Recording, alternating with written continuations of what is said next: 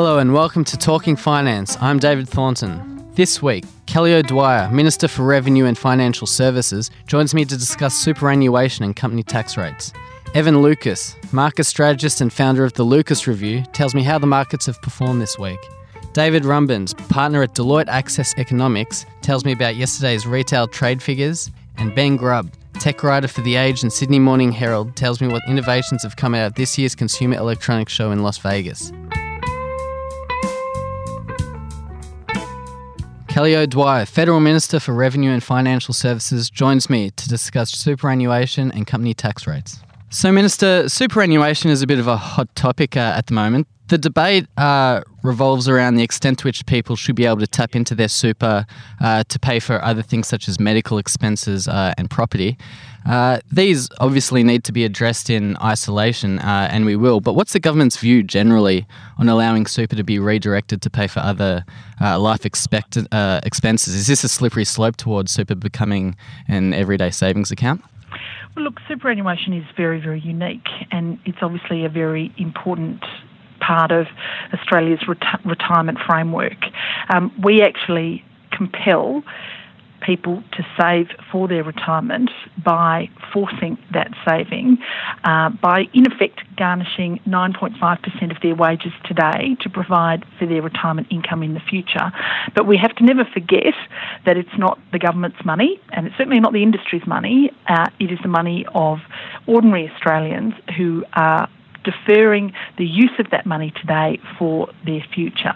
Now, we give um, superannuation very generous tax concessions as a result, and we want it to grow over time. And we have to very carefully, obviously, weigh up the benefits of early access versus the impact on someone's retirement savings. And um, for 20 years, there has been a mechanism for early release of superannuation, but that hasn't been substantially looked at or changed for those 20 years. Under the current existing system, if you are suffering severe financial hardship or serious health conditions, there are rules governing early release. Um, but we in the government think that you need to look at whether they are fit for purpose today, whether they are effective, and whether they do strike the right balance. So, a lot of people have been using super to pay for medical expenses, um, which of course speaks to the issue of healthcare affordability. Uh, does Australia have a healthcare affordability problem? And if so, does that warrant separate healthcare sector reform as opposed to simply allowing the redirection of super, which might be more of a uh, band aid fix that doesn't address a core problem such as waiting lists and out of pocket expenses? Well, obviously, Australia's healthcare system is the envy of pretty much the world. We have one of the best healthcare systems in the world. And um, you're right to say that we have seen uh, an increase in the funds that have been released on compassionate grounds um, in relation to health matters and other matters um, from around $42 million in about 2000 and 2001 to around $290 million in 2016 17. Um, and that's why the government does think it is the right time to have a look at the framework, even though it is a very, very small percentage of the overall amount of people's superannuation savings, because there's around about $2.7 trillion now of superannuation savings in the system uh, we do think we need to make sure it does strike the right sort of balance. And I released a paper at the end of last year that asked questions about, you know, in what circumstances should people get access to their superannuation early? You know, what really is severe financial hardship. What do we mean by serious health conditions? Are there any other circumstances in which we would actually grant early access? And separate to that, um, I'm looking at a separate question where we have seen people commit very serious crimes and then put a lot of their money into superannuation in order to deny that money to the victims of crime. And I'm looking separately at that particular question as to whether we should provide access to those victims of crime um, to the superannuation of the perpetrator who might be trying to uh, defeat those victims in ordinary circumstances where they otherwise would have had access to the money. I'd like to talk now about the First Home Super Saver scheme uh, announced last year. Why has the government chosen to use super to tackle the, ho- the housing affordability uh, problem? Does conflating housing policy and super send mixed messages? Because you're kind of saying we've got this scheme to fund the later stages of life, uh, and that's its purpose. Uh, but hang on, it can also help fund the home you want to buy now. So then, you know, in, in aggregate, you might have a situation where you have less super during retirement. Uh, and perhaps young people relax their savings habits knowing that they can dip into super to pay for the deposit. So, wouldn't something like a, a tax rebate be better? Well, um, I think it perhaps is a slight misunderstanding of what, in fact, the government has done on the housing affordability package and the changes that passed through the Parliament uh, very recently. Um, we we believe there's no one silver bullet to impact and help um, those people who are looking to purchase um, a home. Uh, if there were, it would have been done by now, right? Um, but we believe uh, you need to tackle this issue in a number of ways, and it needs to be very carefully calibrated because obviously there is no one housing market. You know, the, the, Labor Party like to sort of suggest the housing market is Sydney. Um, certainly, that's an important housing market, and there are different um, markets within Sydney itself. But the idea that you would, for instance, change taxation policy, which would impact the whole of the nation, where there are, of course, very different things going on in Perth and in northern Queensland because of what might be happening in parts of Sydney, um, seems to us the wrong response. This is why we have said um, we want to help people, particularly for first home buyers to be able to save for their deposit. And one of the set up institutions and structures that exist right now where tax concessions are provided is the superannuation system. So for those first home buyers who are wanting to contribute additional amounts into their superannuation, so this is not that 9.5%, but it's over and above that, but within um, contribution limits, if they want to contribute up to $30,000 into superannuation, they will get the benefit of the very substantial tax concessions that do apply, and they will then, particularly if they're in a couple, for instance, um, have access to about $60,000 in savings that can provide the deposit, which will then mean they can get the loan that they need to purchase a property. Um, now, that works for some people. Um, we know, for instance, as well, that superannuation can be one of those mechanisms where we can incentivise people to downsize from the family home because there are a lot of people who complain that they can't get into a family home because it's all locked up.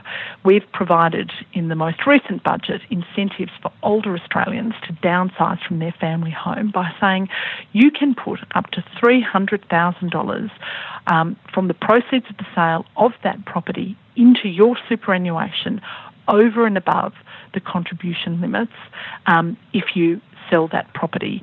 Again, this will mean that that property is freed up for other people to be able to purchase. Um, so these are just some of the mechanisms. Um, obviously, land release is very important, and we've been working with the state governments in relation to that. Um, we, we also believe it's important as well to ensure that um, for those people who might be renting, that they have affordable housing as well. It's not just those people who are looking to purchase a property, but also making sure we have affordable housing for those people who are renting properties as well.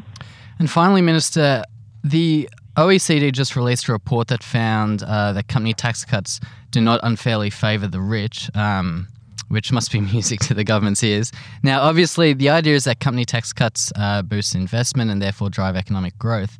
Uh, but what companies actually do with these cuts uh, is not a monitored process. Wouldn't it be better uh, cutting the tax of lower income earners uh, who you know have a, a higher propensity to spend? Well, um, I think the OECD report, as you have highlighted, is very, very clear that you know it's totally rubbish Labor's claim that um, cutting company tax would increase inequality. Um, it's highlighted that in fact it does bring benefits to people of all income levels, and uh, it also follows on from IMF reports and from uh, Treasury analysis and particularly modelling that says it is critical that Australia um, is competitive in what has been uh, a landscape in the global tax environment that has been shifting very, very radically, where we have seen huge reductions in the corporate tax rate um, in the UK, in France, and obviously most recently in the US. Um, we need to be competitive because, of course, we need to attract investment. And if you attract investment, you can grow your economy. When you grow your economy, you are looking to increase jobs. And all of those people who get a job, they pay tax. Um, and that's actually a really good thing for our economy. They also spend, and again, that's a really good thing for our economy. So um, we are clearly on the right path here. Um, we've obviously called on the Labor Party to support the government in these measures. And again, the government has also said that um, we believe in reducing taxes where we can. So it's not an either or, you know, reducing company taxes or reducing personal income taxes. We believe you could and should do both. That's what we're focused on. Meanwhile, Labor, of course, have been focused on increasing taxes to the tune of $164 billion on our economy and on the Australian people.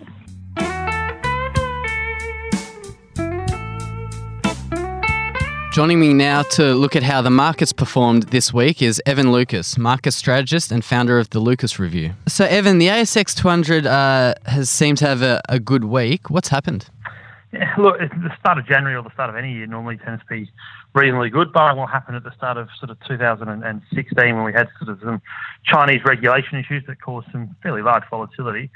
January tends to be a fairly reasonable month. It, it also is a, a, month that you need to probably put in perspective. Volumes through the markets are pretty low. You know, there's still a reasonable amount of people on, on summer holidays, and even over in the US and also most of you know Europe with these with their winter holidays still tend to have a bit of low volumes, and, that, and that's certainly what we're seeing. It is also basically sort of picking up where 2017 ended. So there isn't any major change there. Momentum is there. There are certainly growing expectations that EPS growth in the US will be good for their earnings season coming up. EPS growth in Australia coming up in February is expected to be pretty reasonable as well for our first half of FY18. So that's there. I would always caveat that you do need to look through probably the first 10 trading days. As, as I said, the volumes are low. You also start to enter into a period where we do get confession season. Probably normally sort of starts roughly around the 15th or 16th of Jan, so next Monday, Tuesday was when you, are going to start probably starting to see that. So far, from ones that we have seen, there's only been three of them, they've actually been positive surprises. So there is that chance as well, and that could therefore continue the upside in the ASX. So all very good, but just, just be aware that this time of year there is a little bit of sort of witching hour going on. Uh, have any sectors stood out? Uh, the sectors that should stand out are standing out. And what I mean by that is that 2018 should be and will likely be the peak of the growth cycle that probably began around about two and a half, three years ago, uh, globally, that is. So, you know, you've now seen the World Bank, you've now seen the IMF upgrade their expectations around global growth. And my sort of way of looking at that is that when you see those two do it, they're normally the last in the cycle to, to upgrade growth, and they now believe 2018 is there. So if you look at the sectors that have performed in Australia, they're our growth sectors. They are things like energy, they are things like materials, also things like healthcare, and health is also another growth area. They're the ones that outperformed quite dramatically in 2017, and so far in the very short period that we've had in 2018, have done the same thing. You should therefore if growth materialises as all of these forecasts from economic advisors are coming, that they're the sectors that are likely to outperform this year continuously. So not just what's happened in the last sort of six to seven trading days, but throughout 2018.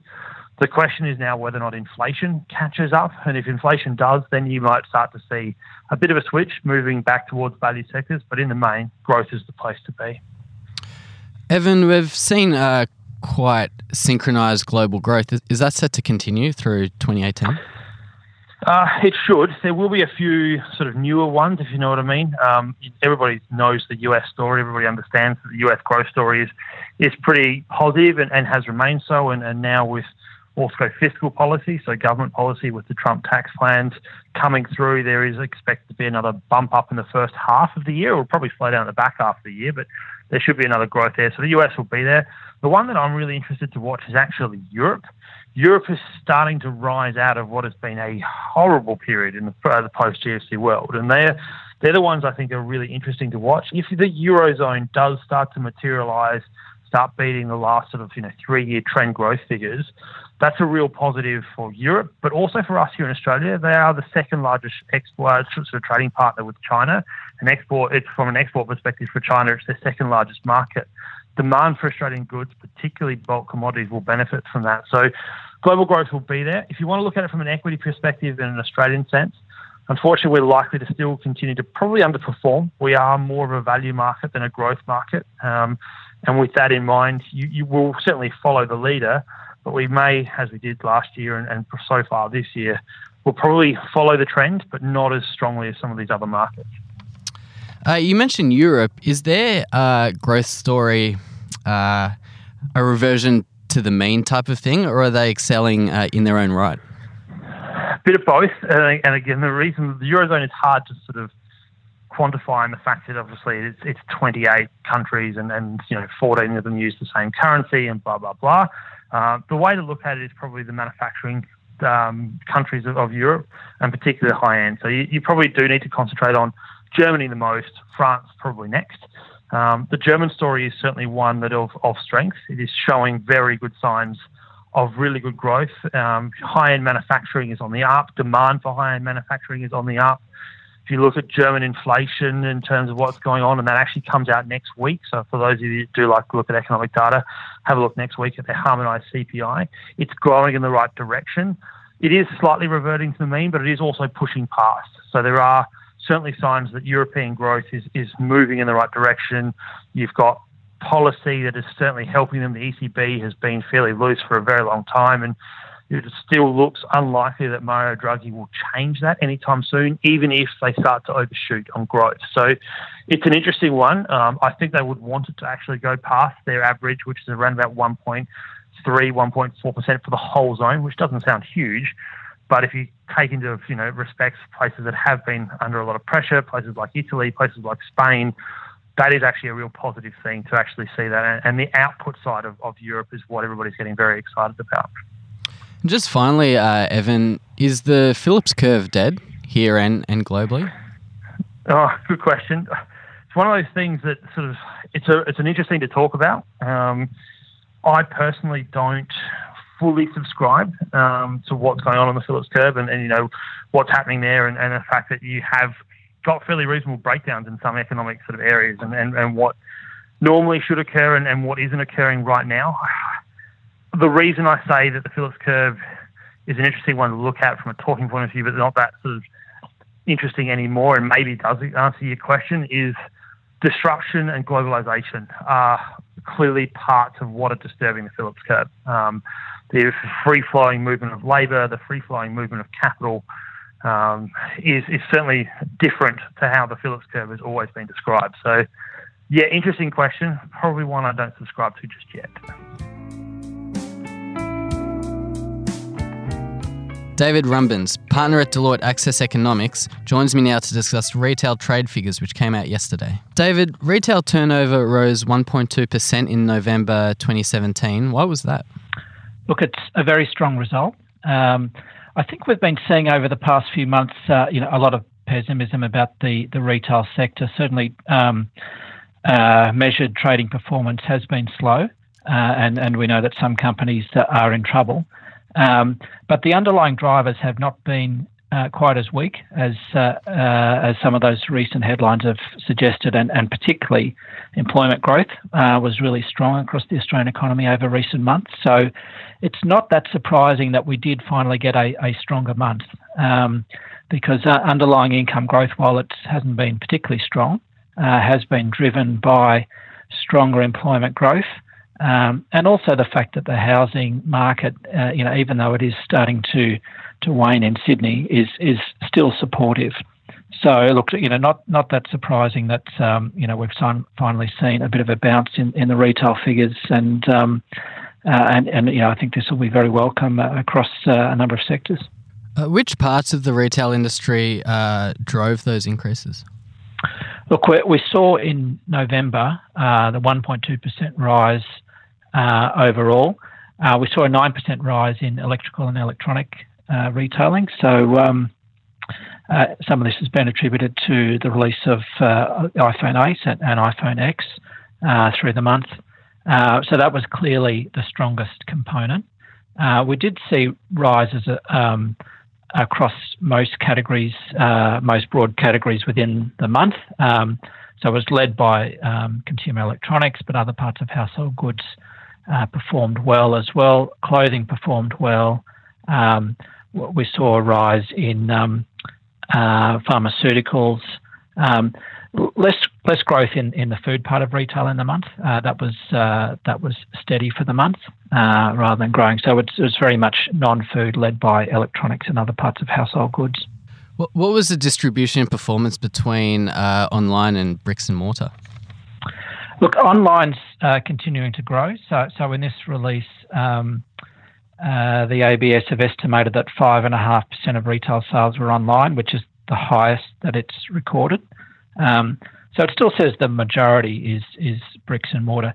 Well, we do know that with a lot of bricks and mortar transactions, that these are influenced by online. Um, that that people do their research online or even do price comparisons, you know, while while in store. So it's it's a you know it, it's a component of much spending, but but pure online, uh, it's measured at at five and a half percent of sales.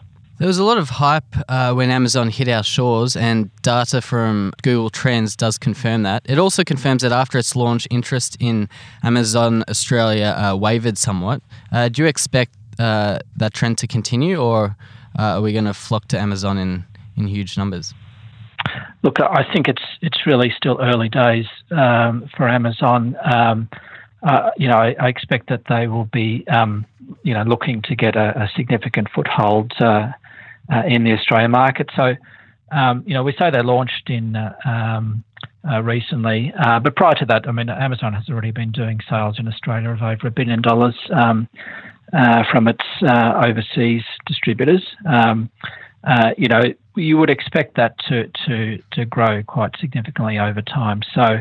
Um, I think Amazon attributed their, their first day sales in Australia to be the strongest uh, of any country that they'd launched in. It perhaps didn't uh, match the fanfare that or the expectation that had been built up, but um, uh, Amazon will be a significant part of uh, of the competitive landscape over the next few years.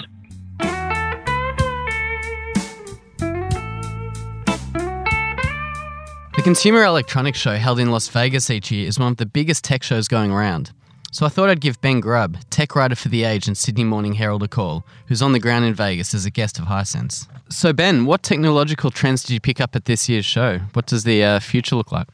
Yeah, I always find CES a little bit, uh, at least in the recent years, uh, that's just to be frank, you know, a little bit boring. Uh, the only reason I say that is because a lot of the technology companies uh, these days, like Apple and Samsung, tend to hold their own events. Uh, and uh, as you'll see in September, Apple usually does its, uh, and, and, then you've got Samsung doing uh, some of its earlier in the year to try and beat Apple. Um, but there were some interesting things that I, I, noticed this year that I thought are worth worthy of noting, and um, some of those are uh, well at the CES Unveiled event the day before CES, they have all these little technology companies that, that get their chance to show the world what they're capable of doing. Uh, and uh, probably the most uh, interesting thing from that was actually airbags for old people. Um, so uh, bear with me here. So you wrap this uh, thing around your waist. Uh, and if it senses that you're falling, a canister blows up these, I guess, like a life jacket, but for your um, for your waist, uh, and protects the fall of elderly people who uh, you know might break their uh, break their bones if they fall over. I thought that was quite interesting in solving a problem that actually exists. Mm-hmm. Um, a- another uh, interesting uh, idea was this uh, suitcase that follows you as you walk through the airport um, using you know artificial intelligence and um, you know cameras on the front and um, so there's been a few reporters that have been trialing these um, there's about three of them uh, on the show floor at the moment. Um, to some degree of success, and others not. Sometimes they run into the walls and just you know lose track of you, and your uh, your luggage ends up running away from you. So not always useful. Uh, but you know it's showing what technology is capable of, uh, and also quite interesting. Um, and then you've got things like the all-seeing kind of baby camera, um, that you know detects the the heart rate of uh, a baby, and you know it's able to tell you whether they're sleeping and uh, all sorts of things beyond just say putting a mat under the baby, which is um, you know what people are traditionally using to prevent sudden death syndrome, which is when a, a baby dies in a cot and might get suffocated. So it's good to see again technology trying to solve real world problems uh, that do exist where some of the time you, you see these these items that it's like, you know, why why why do we need this? Um, I would have you I would have the- said I would have said that about the uh, suitcase. Yes, the I walk- was just about to say yes. That is not really. That's a first world problem, uh, definitely. um, but you know, th- actually, quite an interesting thing happened today, actually, which was that um, the power went out at CES. Um, you know, and it's an electronic show. It's a bit ironic. Uh, and uh, one of the funny things was technology working against people was they have these charging um, pads because everyone takes their phones along and then you know runs out of battery because they're filming stuff and Snapchatting and so on. And they put these things in like a little capsule. Uh, and the idea is that you can charge it, you can put a pin, and no one can steal it while you put it in this device, like a rack with everyone else's phones. Uh, but the power went out, and then it turned back on, and no one could get their devices out of the machine as it was rebooting, and even at the end because it reset. So technology works against us sometimes, and it's not always great. Now, Ben, you wrote recently uh, on the air taxi. Uh, so I suppose my question is: Are we heading towards a Jetson future anytime soon? Yeah, no, this is probably the most exciting uh, thing that I have seen. I mean, flying cars. I remember watching uh, it probably in the year, oh, what do we say? Yeah, probably uh, the mm, 2000, uh, and it was something like you know, flying cars will you know be here in 2010 or whatever, and like I never saw them, and I'm like, what, what happened? So. Um, you know, there's this thing. Uh, Intel showcased it. It's from a company called Volocopter, uh, and it's kind of like a drone, I guess, that you can sit in. It has 18 rotors. It can fly up to 100 kilometers an hour. It has a battery life of 30 minutes. Uh, they're hoping to extend that to an hour, uh, and it's basically a yeah, it's, it's a two-seater uh, drone. It's autonomous. Uh, so you don't actually have to uh, learn to fly or know how to fly in order to sit in this um, this unit. And uh, they've they've been trialing it in Germany and also Dubai. Dubai was where they um, Dubai is a very drone friendly city. Um, and they've been trialing it there and had an autonomous flight. Um, they they haven't got any time frame yet on when we'll actually see this, but what their dream is is to have a bunch of these uh, like volocopters uh, around cities uh, in order to avoid, I guess, traffic congestion, which we face all, all the time. And I mean, if you're in Sydney at the moment, you're dealing with uh, a public transport network, uh, at least in the train space, that just cannot cope. Uh, so the idea, yeah, you jump in, uh, off you go, and you can fly up to 100 kilometers an hour to your destination. It'd be like an Uber style service where you could uh, load up a smartphone app and say, you know, here I am, come and pick me up. Uh, and you'd obviously obviously have to be in an open space that can, uh, you know, where one of these could land. Presumably that would be in um, parks uh, and and various other areas with lots of uh, open space. Uh, and you'd summon one of these to come and pick you up and take you to where you need to be. Happy birthday, Elvis Presley, who would have turned 83 on Monday. Here's one of my favorites Suspicious Minds. I can't walk out because I love you too much, baby. Can't you see what you're doing to me